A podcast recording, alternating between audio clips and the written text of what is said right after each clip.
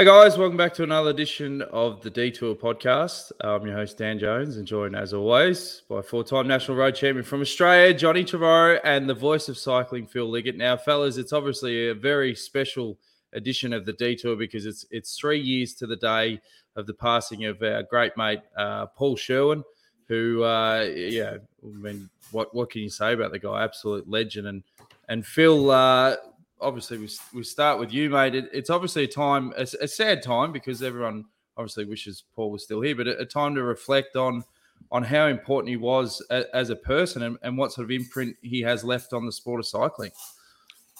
Absolutely, Dan. I mean, how long have we got? Two, three hours? Because as long uh, as you as long as you want, mate. I love that. The television never tell me that. Um, I, I met Paul obviously uh, as a journalist because he was a pretty good amateur cyclist in Britain. He won all of our major one day races. And I was invited uh, to speak at his cycling club amateur demo, which was the Altrincham Ravens Cycling Club. And uh, he was leaving to hopefully be a pro in France. And so I was there as guest speaker to wish him well. That was the first real known contact with Paul to speak about him and not report on him. He went there Within a year, he turned pro for Fiat. And so by the end of 78, he was already a pro and had ridden his first Tour de France. And uh, during that next 10 years, and he rode seven tours, finished five, I got talking to him just as a friend because the big thing was that every day on the tour, it's not like it is now. Every day on the tour, the riders rocked up like it was a local club event. You know, they just rode up on the bikes and they looked for the chuck wagon uh, they signed on, no no paraphernalia. And Paul always got me half a slice of lemon for my breakfast off the chuck wagon that was only allowed to be visited by the riders in the tour. And he always snicked a lemon for me, uh, a melon rather, oh, a grapefruit. That I'll get it right, a grapefruit, and which I had every morning off Paul before he started every stage of the tour, until the, until the rules changed some years later. That's my first memory. Then we built a friendship. Uh, as time went on. And then, of course, when I read in a newspaper in Britain he was turning, he was leaving the international pro ranks and coming back to Britain. Uh, I stopped him at the end of the stage of Paris Nice in, in on the Champs Elysees, on the uh, Promenade des Anglais. I said, "Hey, are you packing in, Paul?" And he said, uh, "Yeah, well, I'm not packing in." He said, "I'm just going to um, race two years in Britain, and then I'm finished." He said, "But I can't tell you who I'm signing for." So that's all right. I said, What happens if I ask you to work with me on television? he thought for about two or three seconds and he just said, Yeah, I'll give it a go. I said, Okay, in which case, whoever you sign for, have it the month of July in your contract, you don't ride a bike race, just in case I can work it with the ITV and get you on television with me. And uh, within a week, I had a phone call from a, an old friend, guy called George Shaw. You may know him, John. And George said, Listen, Phil, he said, I've got this strange request from Paul Sherwen. I said, What sort of request? He says, Well, he, he wants to uh, have a clause in the contract uh, that not to race in the month of July. I said, So it's you then? You're signing him because he wouldn't tell me. He said, Oh, yeah. He said, Yeah, yeah, it is us. He said, Yeah. He's going to ride for Raleigh Banana, sponsored by the banana industry as well. I said, Yeah. And I, I explained it, and he goes, That's fine. That's absolutely fine. He said, I said, look, George, we'll get a logo on him on the television, AB Envision. Uh, he said, no, it's fine. Got to think of his future. And that was how we got together. 33 years later came the tragic news, which almost to the minute on this day, as I speak to you, was the day I had a phone call from Paul's wife, Catherine, to say, Phil, uh, Paul has passed away this morning. I didn't know what to say. It's it going back to your story. I mean, Paul's obviously pretty smart networker because those melons that he gave you have just came back in spades because you put the neck out. And, that, and John, that's something that you do really well is you got to know the right bread to butter. uh, exactly. Uh, you know, yeah. it, it is a tough time. It's funny. It was funny. It was only a couple of days ago talking to a good mate of ours, uh, uh Phil, um, in Cogs, Peter Coggoy. Yes and it was him. He said to me, uh, Johnny, you know that uh, uh, Thursday, Thursday is three years to the day. Paul left us. I said, Oh, really? And that's when I, I mentioned to, to Dan and, and, and text you as well. Because I thought, yeah, it did. It's hard to believe that it's three years. Um, uh, but yeah, look, I go back nearly as far. I, I can remember.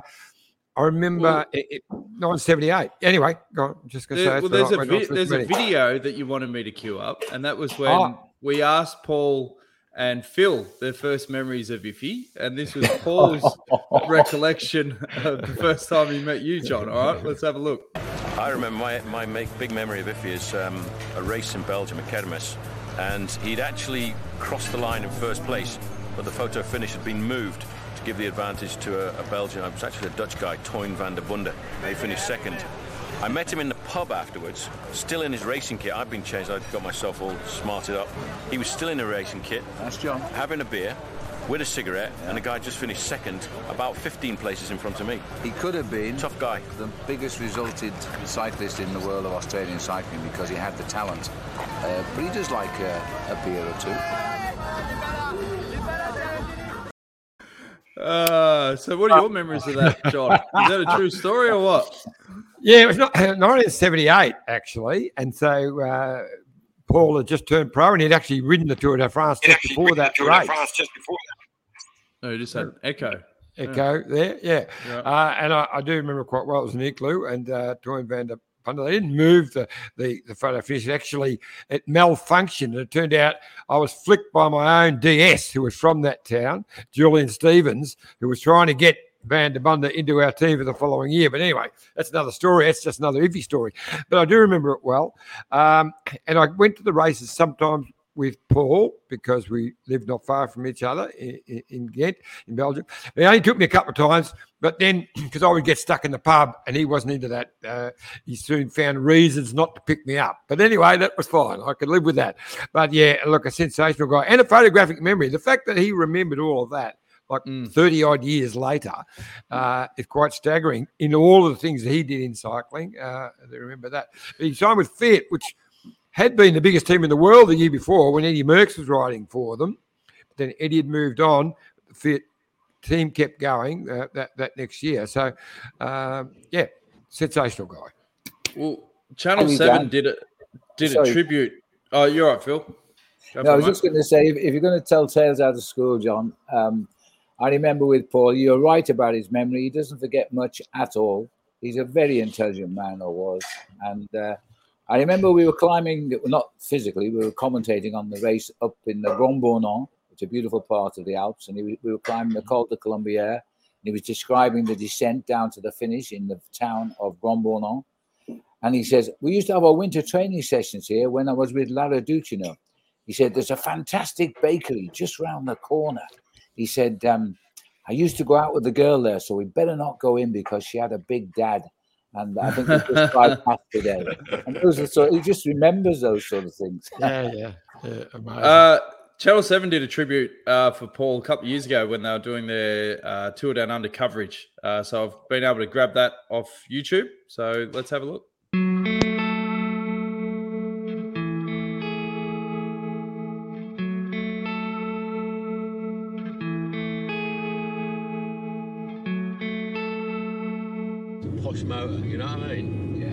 Yeah. There's only one thing I don't like about it. What's that? It keeps telling me I'm stupid. Well, cars never lie. I think like a lot of people was just uh, incredible shock when, when the news broke of, of Paul's passing. He is the colour, the energy and the light that life needs. Yes, actually, uh, he's not asleep. He's pining for the fields. No, no, no, no, that parrot's dead. Oh, it could be a bit of a bit of a larrikin as well um, behind the scenes, especially off the camera, and just always had a smile, uh, which I think everyone knows and saw. And he was just a bloody good bloke. We were Siamese twins. We were joined at the hip, and we did everything together. And funnily enough, after the early years, we never talked cycling in private. Well, everyone, if you just have a quick glance behind me, we're finally breaking down the camp at the end of the second annual tour of Karamoja. Paul loved Africa. and he spoke fluent Swahili. There's now a centre of excellence for the Karamoja tribe being developed in Kampala based on Paul's name. Paul got them bikes, crate loads of bikes in a partnership with a, a friend from Canada. All the Karamoja people rode to his funeral on those bikes. And it was very, very touching. They were heartbroken because his death here today, gone in the morning. It was too, too quick. A lot of you might have wondered, what does Paul Sherwen do when the Tour de France and the Tour of Spain are finished? The thing that stood out with Paul was uh, the respect that he had of the athletes. Gold medalist in London on the track. Ladies and gentlemen, Geraint Thomas. He'd been through uh, the ups and downs of an athlete's life, so the respect that he had was significant and really important to presenting the sport of cycling. My memory serves me correctly, the first time the Tour de France finished up here was 1995, and it was Le 14 Juillet, Bastille Day. People fall asleep uh, especially Australians, with their voices at night, you know, on the couch. So they've become part of their household, part of their family, and I think subconsciously, both their voices just connect with Australians, whether they like it or not, because that's what they listen to at night. To beat him, Phil, is by starting the sprint ahead of him. Unbelievable. Mark Cavendish then gets his fourth stage win and his eighth in history. So I got to know Paul when I was a rider. Paul was always someone who would make time to come and chat if he possibly could to catch up, and which is really hard to do for someone who's working behind the scenes in a, in a commentary booth. Post career, then I've been fortunate enough to sit next to Paul in commentary and learn. We saw that's what got him into. Especially at Tour Down Under, because that's the race I worked together with uh, Phil and Paul. I've just got a great snap. I, I asked them, you know, I was like, a bit of a fangirl moment. I'm like, oh, Phil and Paul, do you mind if I have a photo with the two of you last year? Because I was working with them. And they gave me a kiss on the cheek in the photo, which was really nice. So I had my podium boys. That was a good memory. We will miss him, and Paul will remain in everyone's memory. Well, Paul's been such an important part of the Tour Down Under for so many years. The part he's played has helped make the race what it is today. The outpouring of love and affection since he passed, well, I was in South Africa and in a very bad communication area, driving a kilometre to the top of a hill, surrounded by giraffe or zebra, holding my computer out the window and trying to do a television or radio interview. It was completely crazy. It was surreal. I could never accept Paul was no longer going to be seen by me, and uh, still can't.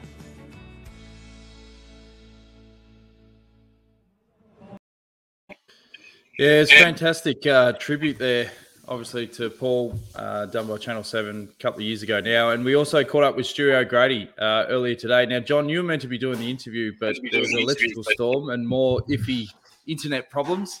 So uh, I we got hit by a storm. You can't blame me for that one, mate. You can't. All right, we got all hit right. by an electrical storm. Cut out Okay. all of the. Uh, Okay, you get a pass card. You get a pass card, but I've had to come in at the last minute after doing the painting. So here's the interview we did with uh, Stu O'Grady about his memories of uh, Paul Sherwen. Well, Stewie, if he was going to be doing these insights, but uh, his internet's gone, so uh, I've just finished painting, mate. Don't mind the attire, but uh, obviously we're, we're talking about. Paul Sherwen. Um, three years, sadly, since his passing, and uh, what an amazing character. But you know, what sort of uh, effect did he have on you, particularly Santos Tour Down Under and the strong links there? But you know, you would have had a lot to do with him over the, the course of your career. Oh, 100%, Dan. I mean, the, I'll never, ever forget actually the first time I'd ever actually met uh, Phil and Paul. It was at Paris Bay on the start line um, just before my first Roubaix, probably back in 95, I guess.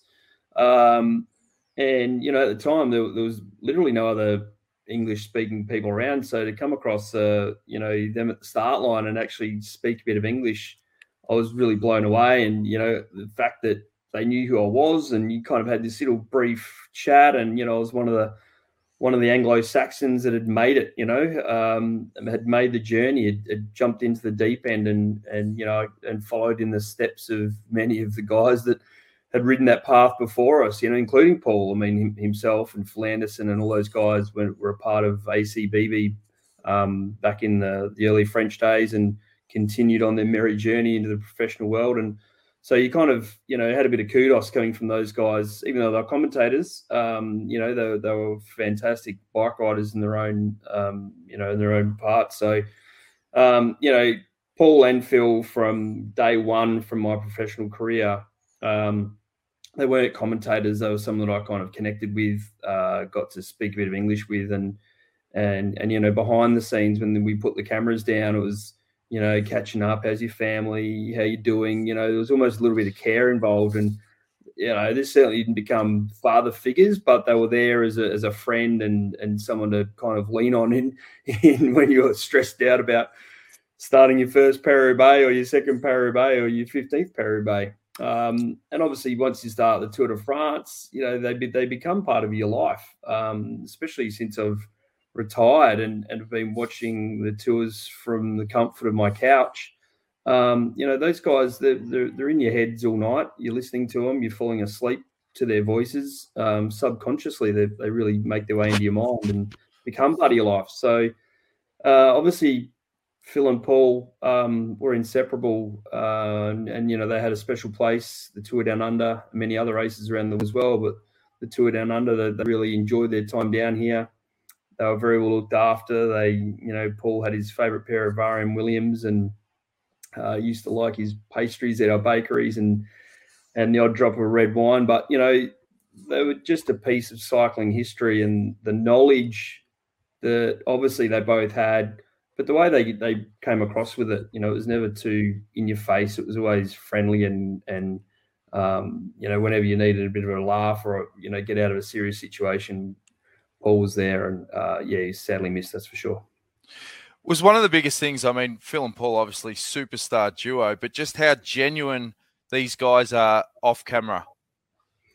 Yeah, I think I think that's you've nailed it. I think that's it. They're, they're just two genuine, great people, um, fantastic blokes, gentlemen, but also really funny. And behind the scenes was, was the funniest parts. You know, when the when the cameras were, were put on pause or you know you went away from a from an break or something you know they just had the craziest one liners they were like a, a comedy couple um, you know it was just it was fan- fantastic to be around and, and they just livened up every moment uh, wherever they went you know this, the stories i've heard from the moment they came down uh, to for a breakfast where you know phil had paul running around getting his coffees and paul was phil's driver uh, i'm not sure if everybody knew that but you know phil never I don't think he can drive. Um, so, uh, you know, Paul drove him everywhere and chaperoned him around and looked after him. And yeah, that was just a, it was one of those those duos that come along every now and then, and it's going to be extremely difficult to replicate, I think. And last one, mate, how good is it, particularly when you do look back on your career, that the commentary is tattooed to iconic moments that you link to? Yeah, it does make it a little bit more special, I guess. It's it, it it's fantastic. Um, you know, when not that I do hear it very often, but you know, the moment I tacked in Roubaix, for example, you hear them kind of freaking out. Where where did he come from? You know, out of the dust, and I guess you don't really appreciate those those moments in time um, until you really do look back and get to appreciate him even more. And uh, yeah, he's sadly missed. Um, you know, he was a close friend and uh, someone that certainly um, you know I, I, looked up to and I just loved being around. Um, there, it's always uh, it's pretty hard when they go at such an early age. Yeah, there was an interview we did earlier with Stuart O'Grady. Um, Phil, obviously, three, three years is gone pretty quick, but has it really cemented how much Paul meant to everyone and just his legacy? Oh. Look, the when I went to my first tour without Paul, first of all, Bob Roll had the invidious invidious job of sitting alongside me. Uh, my one fear was I'm going to call Bob Paul at some stage of the broadcast, but I never did. Uh, which uh, Bob and Paul were also great friends, and Bob's a crazy guy, but Paul got on so well with Bob. His opinion was awful about Bob, but when he's with Bob, he laughed his way. so that's the way it is. Um, it, we, it's 33 years of memories now. Um, it cannot, as, as Stu alluded to there, it, it, cannot be replaced. It's a period of, of my life uh, and everybody's life, I think, which was fantastic. Um, we didn't actually do any rehearsals for our show. We didn't walk around together uh, intentionally. Nothing was ever planned. we would walk out of our separate bedrooms opposite each other in a hotel at the same time without ever arranging it. That's what it was like. Um, or Paul at 6.30 every morning, if he, he always gets up immediately and makes his Kenyan coffee in the room and he just uh, bang on the door, your coffee's outside, and walk back to his room. And I'd open the doors like COVID times now in a hotel here. The, coffee, your coffee's outside the door and pull it in and wear your mask. And so then we, we turn up together at the same time at breakfast. And Stu is right. Uh, Paul loved to drive. In fact, he was a he was a terrible, terrible, terrible passenger. Because in the early days, uh, I used to get him to to read my copy over when I actually was the driver. But um, I didn't drive very much on the tour because Paul A was a terrific driver, and B he didn't like being a passenger. In fact, he felt quite sick if he tried to read a newspaper uh, so it was great for me. I used to read all the newspapers, but I never went to sleep because I would not allow Paul to drive maybe seven hours uh, and likely nod off. So I hated his music though. When we got blown up in 1992 by the Basque separatists in a little village outside of San Sebastian, it was the best moment of my life. His 50 CDs got burnt out in the car. It was brilliant. all that music gone. He was heartbroken. what you going to say, Iffy? well, uh, you can't just sort of say when you got blown up and just move blown on. We've got to go back. On. there goes that echo again. What happened when you got blown up? Well, we, we obviously the the the ETA, it was known, uh, was very active at the time. They hated the French, and they decided to have a few goes at the Tour de France, which was starting in Spain in '92, which was also Olympic year in Spain. And I um, we arrived, but we went on a boat trip. It's a 24 hour boat trip from the UK to Santander, just down the road from the start line. So I had a brand new Citroen, which is a French car, but it had British plates on it. So the French thought I was French. And when we were parked the car that night in a little tiny square, um, I just got in bed and it was midnight. Remember to perfection. I just got in bed and uh, a cameraman knocked on my door and said, Phil, Phil, your car's on fire. Get out now. I said, yeah, right, because they're always playing pranks. I said, yeah, right, okay, I'll see you in the morning. No, no, no. He said, well, serious, your car's on fire. Uh, and it's rolling into the hotel front lobby. And it did. And um, they put an incendiary device underneath my car. Unfortunately, it took out six Spanish cars as well, which I felt really sorry for this 18 year old girl. Uh, a 2CV had burned to a cinder, and I doubt very much she was going to get the money back. But the, the, the actual Basque people were simply so nice we know who's done this, they said. And that all night they they gave coffee out. We had to uh, rearrange our whole show uh, because I had no clothes left. They were in the car. And um, I remember Mick Jagger called me uh, because Mick has a house in Blois uh, just up the road. And I knew Mick because my mate was his road manager. And Mick offered me his wardrobe. And I said, Mick, I'm, wow. with all the best will in the world, mate, I don't think your wardrobe is going to make me look good on Channel Four. You could have worn leather chaps. uh, we, um, you know, it was it was very unfortunate. We weren't the only car, of course. Over the period, they, they got a few cars. Organisation was very embarrassed. They loaned us a, a car, French, uh, but we dodged the bullets after that. And we, uh, Citroën were absolutely unbelievable. This was a brand new vehicle, less than a thousand kilometers on the clock. Uh, and when I reported it to them, they simply said, is anybody dead? I said, No. They said, There'll be a new car when you get to Bordeaux. That was the nearest point in France after after Spain. And there was, we, and they gave us a new car to drive around and back to England. Wow. So hats off to Citroën. It was a very embarrassing situation all round. And the other thing was in the trunk of the car was my Olympic accreditation for at the end of the games, we were transferring to the Olympic Games in Barcelona. And um, it burned up. And as you may know, trying to get an Olympic accreditation takes two years of vetting, etc. This was burned gone. Uh, and I just told the organization of uh, of my association, which is a journalist union, uh, French one. Within 48 hours, they came up to me and said, Phil, when you get to Barcelona, your new Olympic badge is waiting for you. Now that's speed for you. They just wanted this problem out of the way and fast. And I went to the games, of course yeah, the but Paul was pretty pretty useful. He, he, some of his clothes survived, so he was okay for a little while. But um, he was heartbroken. His CDs had gone.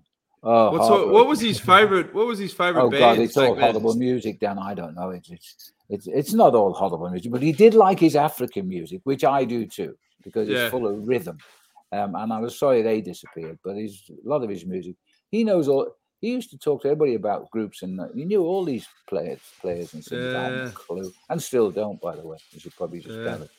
Well, we've got a very I- special I guest coming gonna up, say, uh, John. Yes, yes. Do you want to go to a break and What- bring the guest in? Yeah, or well, you- I just, yeah, this better be a good that'd be question, mate. Well, it was just what, what um, Stewie touched on before Mm. was so right. He said they were just fantastic to be around. So whenever you know, I was lucky enough to be around um, Mm. Phil and Paul, and I've been mates with you for, for a lot of years. But when you two are together, you're a little bit like a comedy duo.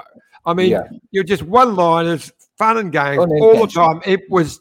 But it was just it rolled off. It was you obviously Yeah. had a special special relationship because there was nothing manufactured. It's not like they were the couple. There's their TV, and then they.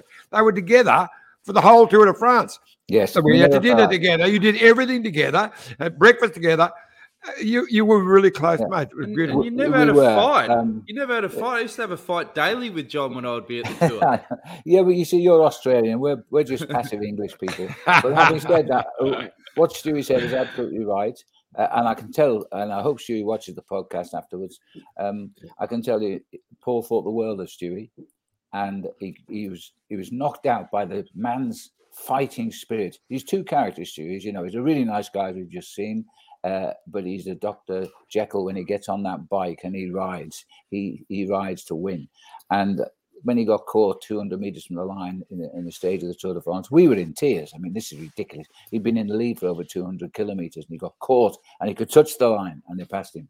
I think um, I, I think Paul Paul himself has always uh, been an interesting character. We don't rehearse, as I say, but I remember walking down to a full house in a theater in Seattle, in Washington D.C., uh, in Washington State rather, in um, oh about 10 years ago maybe.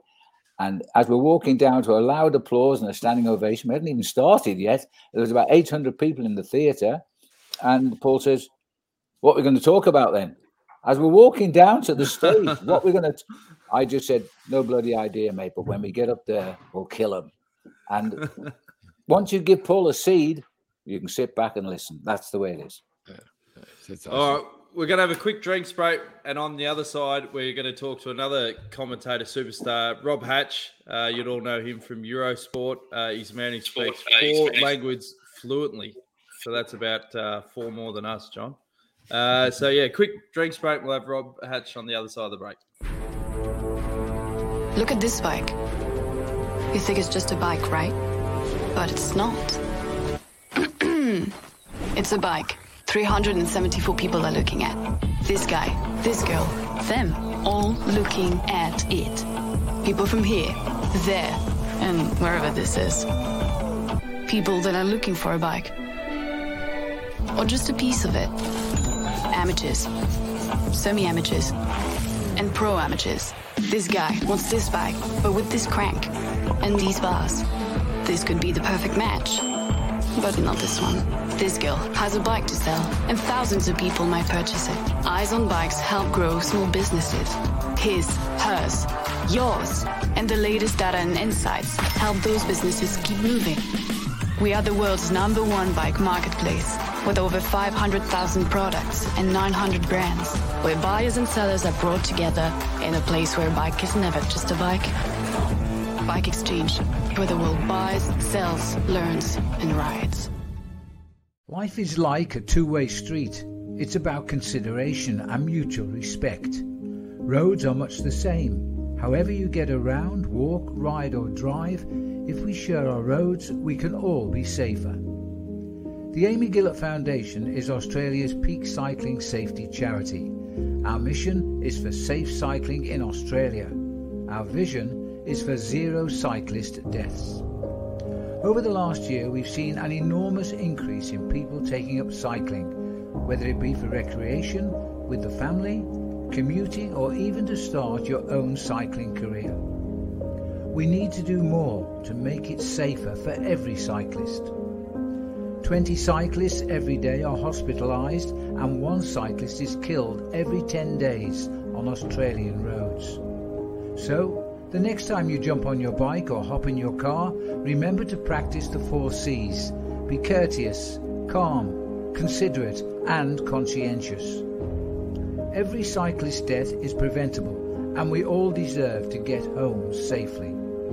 Please donate to help the Amy Gillett Foundation make the roads safer for you and for me. Thanks again to Bike Exchange and the Amy Gillett Foundation. As we said before, we're joined by Rob Hatch, uh, commentator extraordinaire from Eurosport. He's been with them since 2007. He's also commentated on the Olympics and Winter Olympics, and he's done everything. Rob, thanks for joining us on the detour, mate. Good morning, good afternoon, good evening, whatever time it is for you. I mean, I'm back this morning. Eight o'clock. I can tell by looking at you, Rob. It's pretty early for you. we have got you up early, mate. Now, um, we've obviously been talking about uh, Paul Sherwen a lot on the, the show today, given it's three years to the day uh, since his passing. What what sort of an influence is Paul Sherwen on onto your fellow self? Well, Paul and Phil will always be the voices of cycling, won't they? I mean, a lot of people who, certainly my age, years before, years after, because all of those moments that we've seen since the the eighties they'll always be there, won't they? They'll be replayed and archived, and they'll always be the voices of cycling. And obviously, all of us here were in a very privileged position to to meet Paul, and in Phil's case, live his life next to him, and, and all the joy that he brought to everything. And and I'll just always remember the you know the first few years that I was Tour de France and, and other races. Uh, just stepping down the commentary box, and you'd always hear Paul's voice. You'd always hear it from a country mile off and he'd just be this happy presence and everybody like a magnet you know just around him chatting and sharing stories and and that, that was the nice thing. It wasn't necessarily about the cycling. It was just about the, the place. And i think i've been listening to some lovely stories this morning about his love for africa and everything. But yeah um, a giant of a person and taken too soon. Is it is it refreshing when you see guys that are superstars? And We are talking about this with Stewie that are just so humble you know, outside of, of their job. Because like I had a guy, you know, uh, installing a TV here today, and he did an extra job for me. I thought, oh, I'll, I'll flick him a DVD, and he said, "Oh, what's this?" And I said, "Oh, you know, it's a all for one." And he said, "Oh, you, do you know Phil Liggett?" I said, "Yeah, yeah, I know Phil." And he goes, "Oh, mate, he's like my idol." I said, "Well, you know what they say, mate. You should never meet your heroes." but, but, you know, but in this case, you should because fair, they're bloody just as good yeah, I mean that, that's the nice thing about cycling, isn't it? Really, generally, um, yeah. as you said at the beginning, yeah. I've worked in a few different sports, and and I love them all. I grew up uh, watching the cricket. I idolized the Australian cricket commentators. They were my heroes when I was a kid, really. Um, watching football, did a bit of work in football, and it's true. Not everybody's as nice, really. Not everybody is as nice as in cycling. And yeah, you get the odd character, let's say, but it's just it's been an absolute pleasure and privilege to meet people like Phil and have the odd opportunity of working with him and, and obviously Paul and and it is very refreshing to know that they're just simply nice people who enjoy life, want to have a good time, and want to sort of share that joy with other people, whether it's on air or off air. Phil, is is there a big community amongst cycling commentators? I mean, have you guys started your own WhatsApp group or something? I, th- I feel like if you haven't, you need to get one started. Well, when I started, there were none, but uh, they gradually got more of them, more and more. Nice to meet you again, Rob. And um, nice to see you, Phil. Yeah, we've had uh, we've watched the watched the, uh, the, the commentating peloton gradually grow now. Uh, there's quite a few around the world now. Uh, I think they all work for Eurosport, but there's quite a few. And it's um, I'm just having some more coffee once this is here. Uh, we, we, we remain a close pact, as indeed in general do all of the commentators around the world. All our, we call them all our friends rather than colleagues that commentate. If a rider comes on screen, we just look at his nationality if we don't know him. Rob will know him, but I may not. And I'll nip down the, the commentary box and I'll, uh, I'll ask whichever nation he comes from and I'll get a full story. And they'll do the same for me. Uh, in the early days of Mark Cavendish, they used to come and ask me, Who is this man Cavendish? And we'd explain he was going to be a good rider, might win a stage of the Tour de France occasionally. So I think, um, yeah, it's it's a it's a it's a community, mm-hmm. and they they're all doing the same job. You know, you, you live as a commentator on what you say, and if you make an absolute prat of yourself, that's your last job, and that's why mm. Paul and I used to love live television because we always said, and this is his words: just remember, if you fuck up now, you haven't got a job tomorrow. Yeah, that's absolutely right, Paul. So just remember just not to say anything like rubbish. Uh, but we, as I said earlier, we we never ever wrote a script. When I used to work with CBS in the 80s, this little, girl used to come across me just for a go on and they said, Mr. Liggett, can you just tell us what your opening lines will be? I said, I've no idea, love. It'll probably be something like hello. Um, and then I would hear in my earpiece the producer uh, say, just leave him alone. He's a Brit. It'll be okay when he starts talking. And that's how my life has always been throughout the world. And, uh, You had me at hello, Phil. You had me at hello.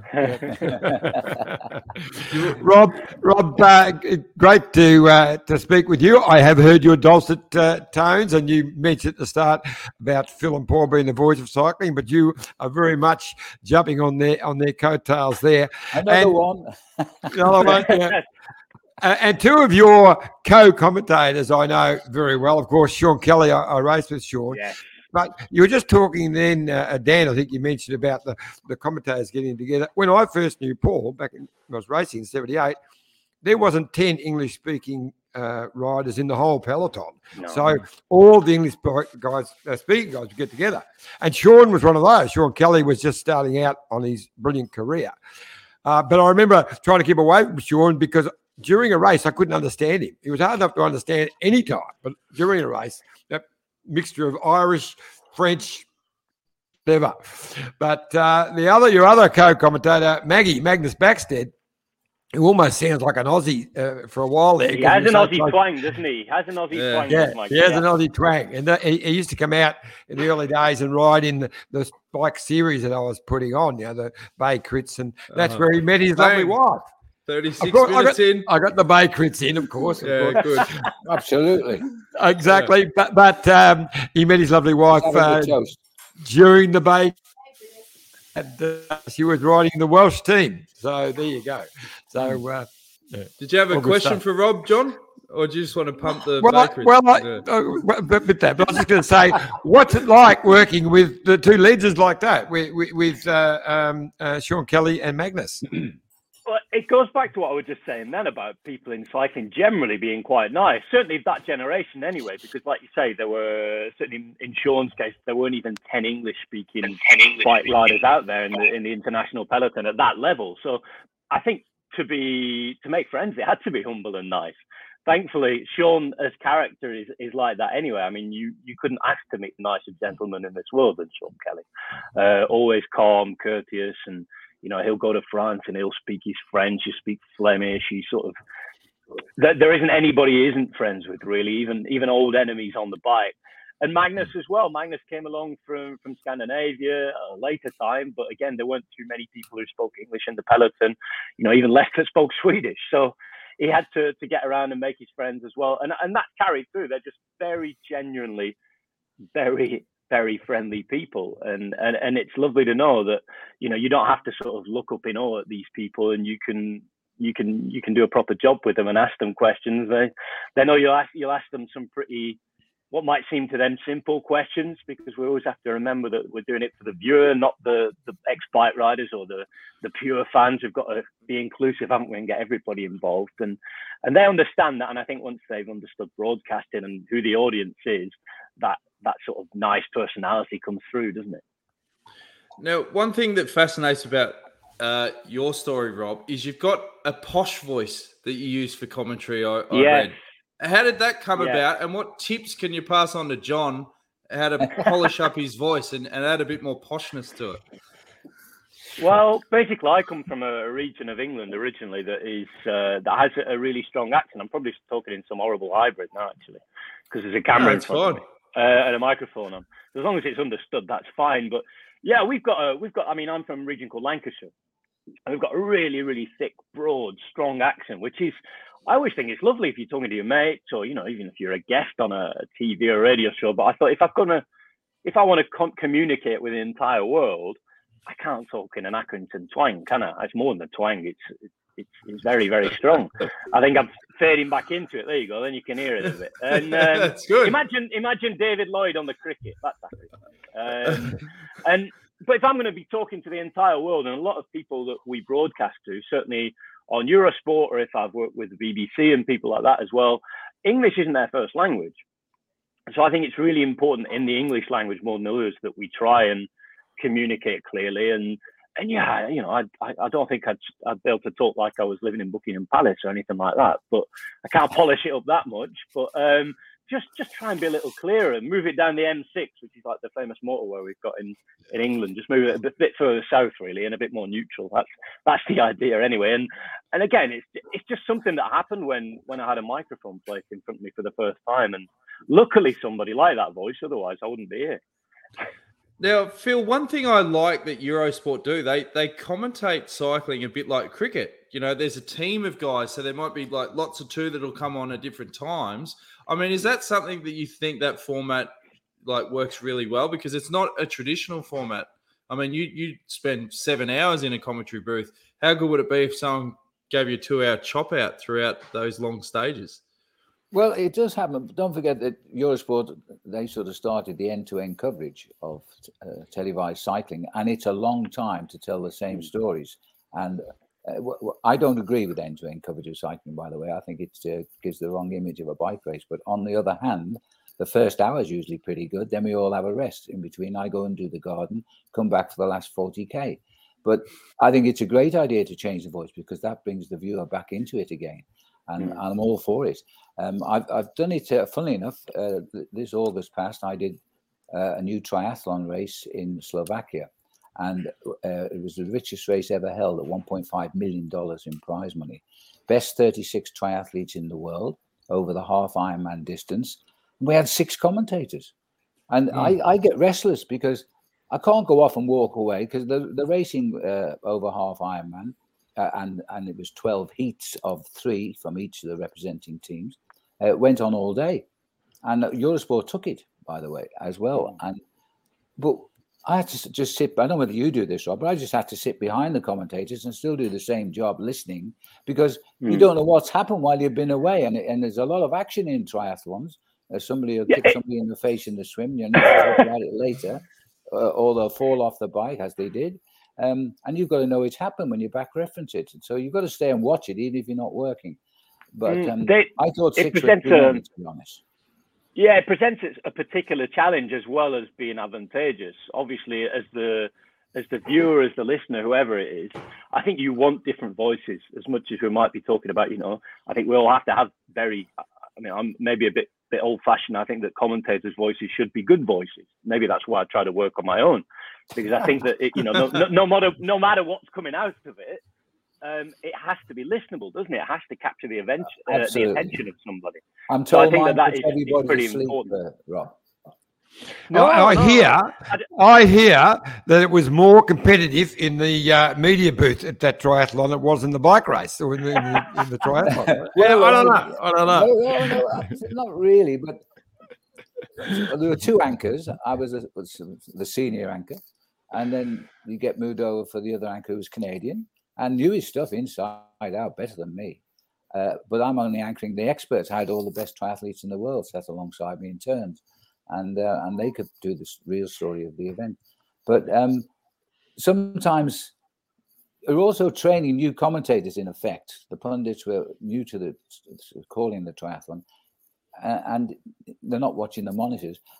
And, believe it or not, we had twelve monitors because there were so many heats. There was it was just- it was a brand new format, taking like the Ryder Golf situation where you've got uh, fours on greens all over the place, uh, or pairs, whatever. And we had three three triathletes up against each other, and the cameras going everywhere.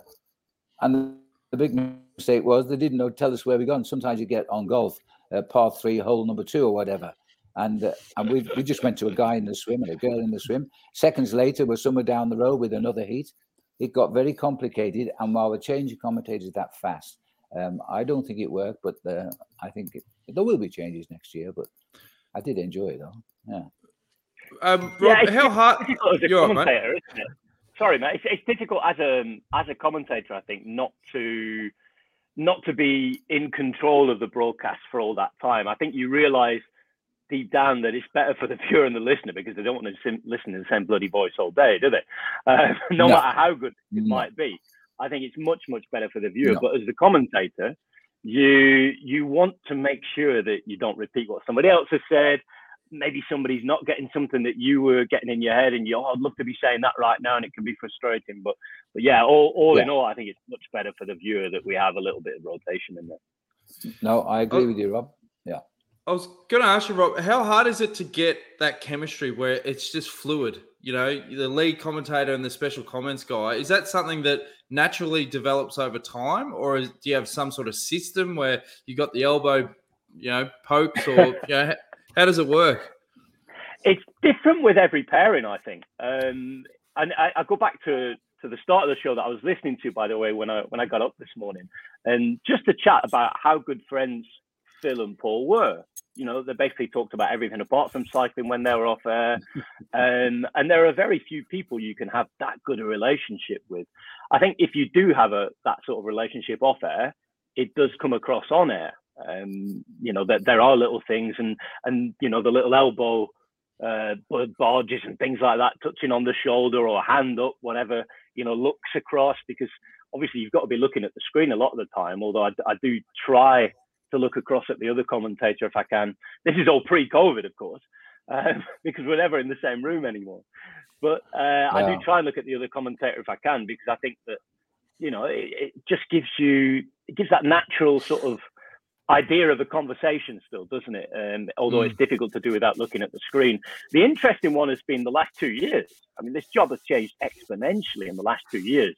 One because of the extra coverage that we just talked about and two because a lot of us aren't even anywhere near the races at all anymore uh, a lot of them i haven't been to a road race since Omloop Het Nieuwsblad just before the pandemic hit, hit Europe. So we're Wow. talking nigh on two years. I've done two Giros, two tours, the Olympics, Paralympics, all from my house in Spain.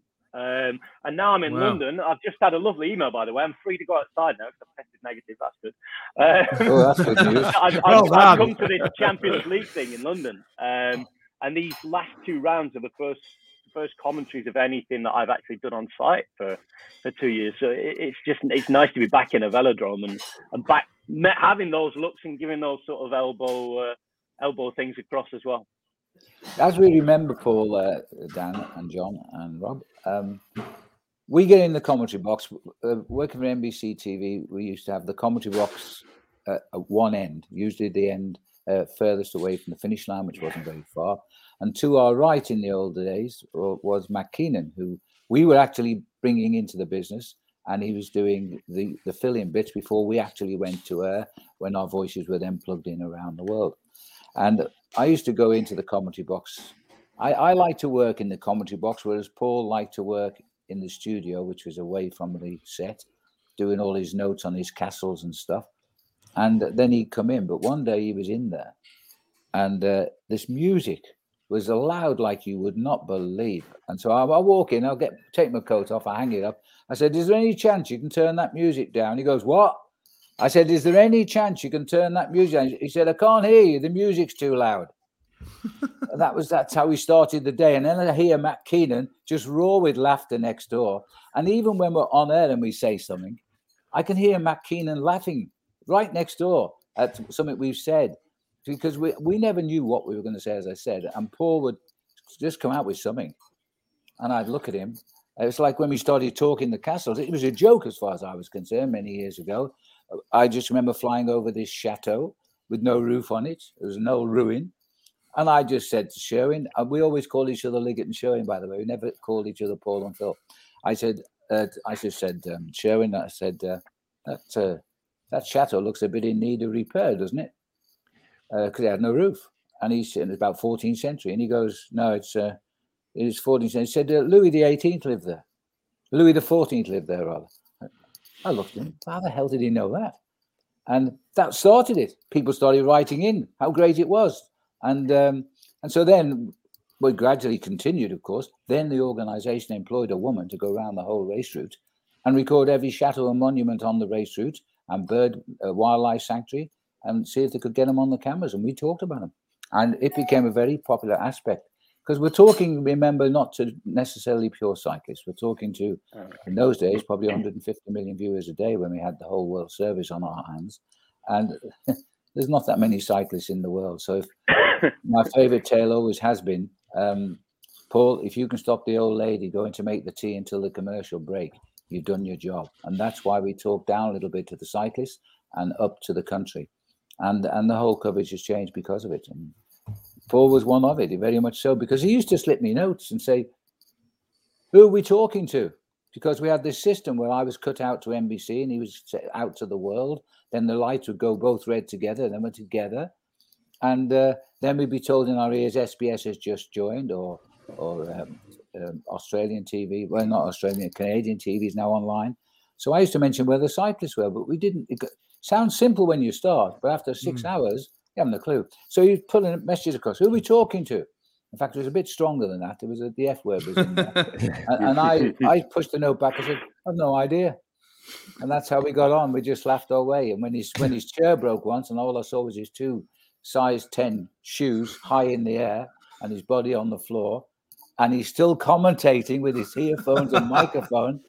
I just, awesome. I just I had to look the other way because I was so bursting to laugh. It was ridiculous. He was upside down, still commentating on a monitor he couldn't see. It was hilarious. Yeah.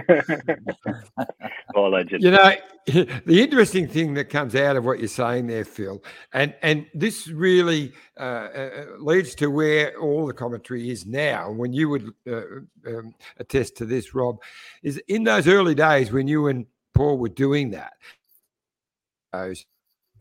I got to tell you, when we when I first started coming on the tour, I think my first tour was '91, and back in about '97. Whenever we'd see an Aussie flag, we'd stop uh, and, and, interview them, and then gradually got the stage where you couldn't do that because there, there, were bloody Aussie flags everywhere.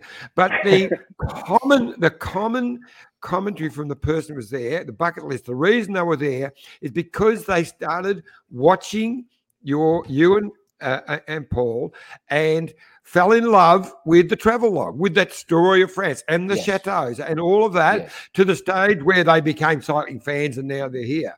So I'm sure, Rob, that would have been part of, you know, led you guys to what you do now. Definitely, definitely. Yeah, I mean, like right. I said, I, I, grew up it's... in an area that was cricket, football. You know, cycling wasn't really a thing in Lancashire when when I was growing up. Certainly not not on the telly or anything like that, aside from the Tour de France. But living and studying abroad, living in France and Italy, falling in love with the Giro was, was what did it for me. And and watching, you know, people talking about different places and things. So I think it's it's a hugely important element. And and if if you're a big cycling fan like we all are, um, it's quite easy to lose lose lose where that audience is coming from. And you know, you get some people on Twitter saying, "Oh, what are you talking about here? What you know, you should just be talking about the bike racing. We don't want you to talk about anything else." But there's there's a huge, bit much bigger audience than the, the, the people on Twitter who just want to talk about bike racing, who want to know about absolutely. you know uh, yeah. what's happening in Verona, what's happening in uh, in Roubaix, you know where this comes from, why why this city is called that, and as you said with your castles, what happens at that castle in 1567, you know things like that. Yeah, absolutely right, Rob. Uh, when Paul and I were one day climbing up uh, Alto in the car, of course, Paul he, he, had palpitations when he saw a Kenyan cyclist waving a flag on the side of the mountain. And he just reached across me because it was on my left and he's driving on the right. We have an English car. And he leaps across me and shouts at him in Swahili. I tell you, that Kenyan cyclist almost fell off the mountain.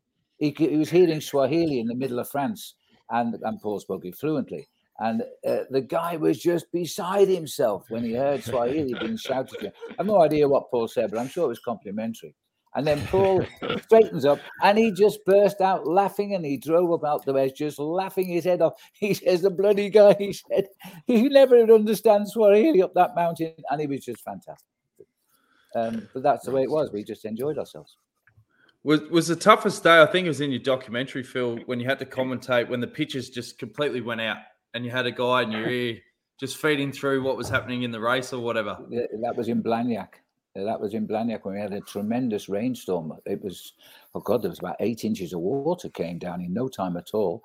Um, and that was quite a while ago, it was in the 80s.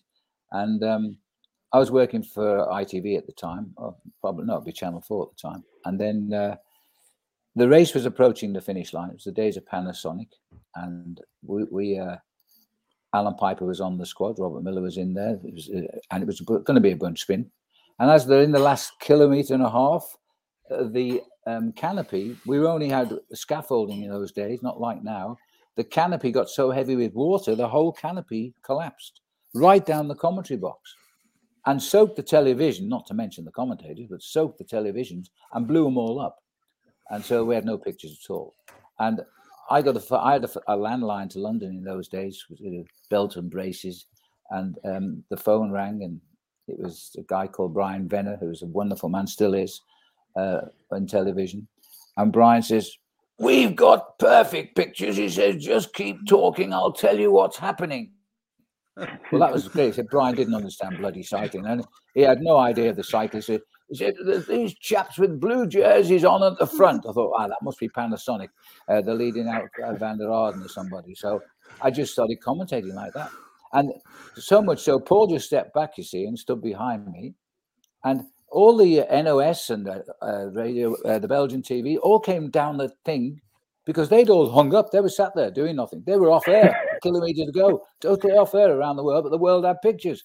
And so they all came down to look at my monitor. And Paul says, No, no. He says, He hasn't got a monitor like you. Said, There's a guy in London telling me what the pictures are. And they go, what? and, they buggered off, and uh, and I carried on. And Brian says, "And now this is going on." And I said, "And so and so is." I just guessed it was the right riders because I, I had no clue, and he had no clue. And then in the last 50 meters or so, we could look over the balustrade and I could call them across the line. And uh, well, the accolades flowed, but we uh, we actually then got Paul off the monitor. He got down into the floodwater because the main the main sewage had burst actually, and was down the street. The sewage and it was inches deep, centimeters deep. And so Paul got out there, tiptoed to Allan Peiper, and said, "That was a rough day, Alan, mate." He said, "We're up to our axles in shit." That went out live on television, and uh, and that, that's what we did. But we got the story out, and we probably entertained the people back home, so it was job done. Yeah. Well, you've definitely done that because there's there was a book on there talking about Liggettisms or little little tidbits that you put in your commentary. Now, Rob, you've obviously been in the game for a long time now. Is there any particular race or moment that you look back of that you that you're most proud of when when you go, you you know what, I couldn't have probably called that any better. Is there a particular race or moment that you can recall? Um, I'm not sure. I mean, maybe the match of Van der Poel winning Amstel, but I wasn't Mm. actually on Eurosport that day.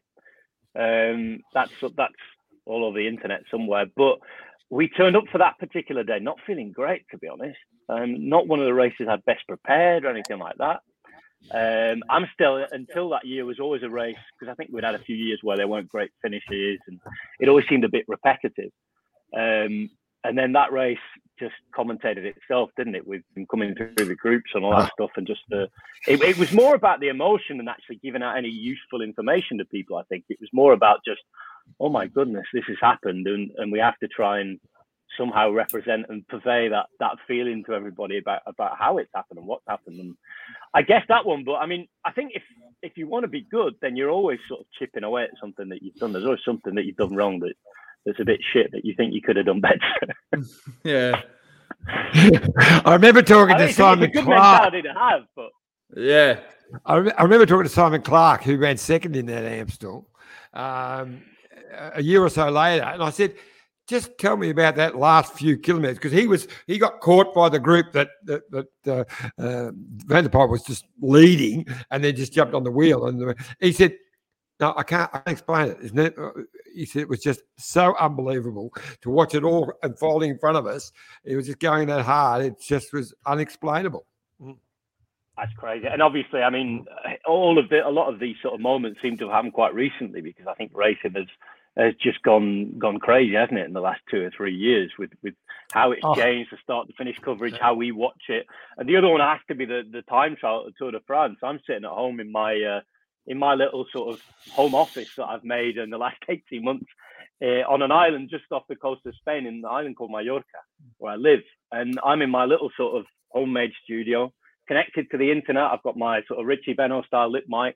I'm sitting there, you know, my neighbours can probably hear me outside of the window and stuff like that. And I've got Brad Wiggins on the line, Sean Kelly.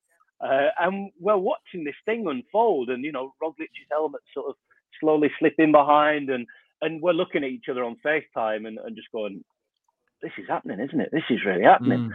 And, and another just another moment of disbelief that you don't really prep for or anything like that, but but just happens. And yeah, I think that's the other the other one that stands out certainly during this new new era of of what we've all been doing from far. Yeah, yeah, yeah, absolutely.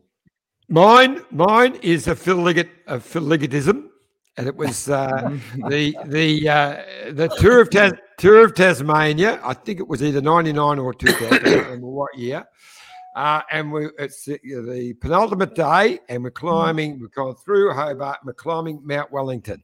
I remember there was Neil Stephens, Cadel Evans, and Yeah. a guy named Brendan Vesti, a Kiwi. Oh yeah. Um, and, and though everyone else had been didn't because you start climbing straight away in Hobart, right in the centre of Hobart, and it's like 14k to the top of Mount Wellington, a real mountain. So Vesti is a pretty good climber. He's got the pressure on, and then uh, Neil Stephens, Cadel, and then Neil starts a jersey, but he's struggling a little bit. Cadel bounces past him and then just get whack. And so I'm the race director, so I'm at the front car. And the car next to me, Phil Anderson's driving, and Phil Liggett is in the passenger seat, and they're uh, covering it for uh, our TV. So I remember putting the foot down, and Cadel was going that hard. I had to put the foot down again, and, and we, we accelerated away, and around the corner we go together, car side by side. And Liggett turned to me and said, Can you believe this? I said, Bloody hell. He said, This kid wins the Tour de France one day. There you go. Which he did. Which he Well, did. The end of the story, though, was uh, 10 years later, whenever it was. It was- that was 98 or 99, John, wasn't it? Yeah, 99, I think. Yeah. yeah. 99. And then Kendall wins his race nearly 10 years later, 10 years later. Yeah. I jumped over the barriers because SBS uh, said, get over and interview him, can you? So I got out of the coverage for the Americans, jumped over the barrier, battled through, got hold of Cadel by the back of his left shoulder, pulled him round, said, Cadel, it's me. He said, You. He said, You told me I could win the Tour de France. I said, Yes, but I didn't expect you to take so bloody long about it. that was live on SBS. Yeah. Uh, we've got we've got a couple of live comments. Uh, Tom Maloney obviously says, "Rip Paul, uh, respect." Uh, Ian Thomas says, "Paul's music gone and mixed wardrobe available. Win win." uh, Tom also says, "Phil and Paul cycling royalty. Phil and Trish. Now there's a royal couple. Obviously, Trish was the star from the Voice of Cycling documentary." Um, Tom Maloney also says, uh, terrific to have diversity into the commentary box, ancient buildings, etc. Now, the introduction of women as well is also positive for the sport. Um, and Benji Nason also said he's got a question for you, Rob. Have you ever had voice issues when commentating X amount of days in a row? Is that a non issue for you? Uh, no, it can be an issue. Um, you can blow your voice if you get far too excited. Um, talking about, it goes back to what we said earlier. Actually, I mean, doing the um, Phil was talking about doing the, the world feed, the international signal that goes out to all these different TVs around the world. Um, I've done that for a few years, especially up for the Flemish races now. Quite a few of them have been broadcast in Australia. Actually. Um, but things like the Tour of Flanders, doing them start to finish, uh, and then there only being one or two of you, and then something happens in the middle of the race, and you get too excited. Obviously, it's your own fault, but you're trying to sort of relay the excitement, and you blow your voice, and you can't get to the same pitch again. The day after, you're struggling, and thankfully, things like that are classics. But yeah, there have been occasions where where I've struggled, uh, particularly. I think it depends on the person, I guess, doesn't it? And and and how robust the voice is. Mine must be a bit weak. Well, you'd be on the herbal teas with honey and all that sort of stuff, like uh, Celine Dion, wouldn't you?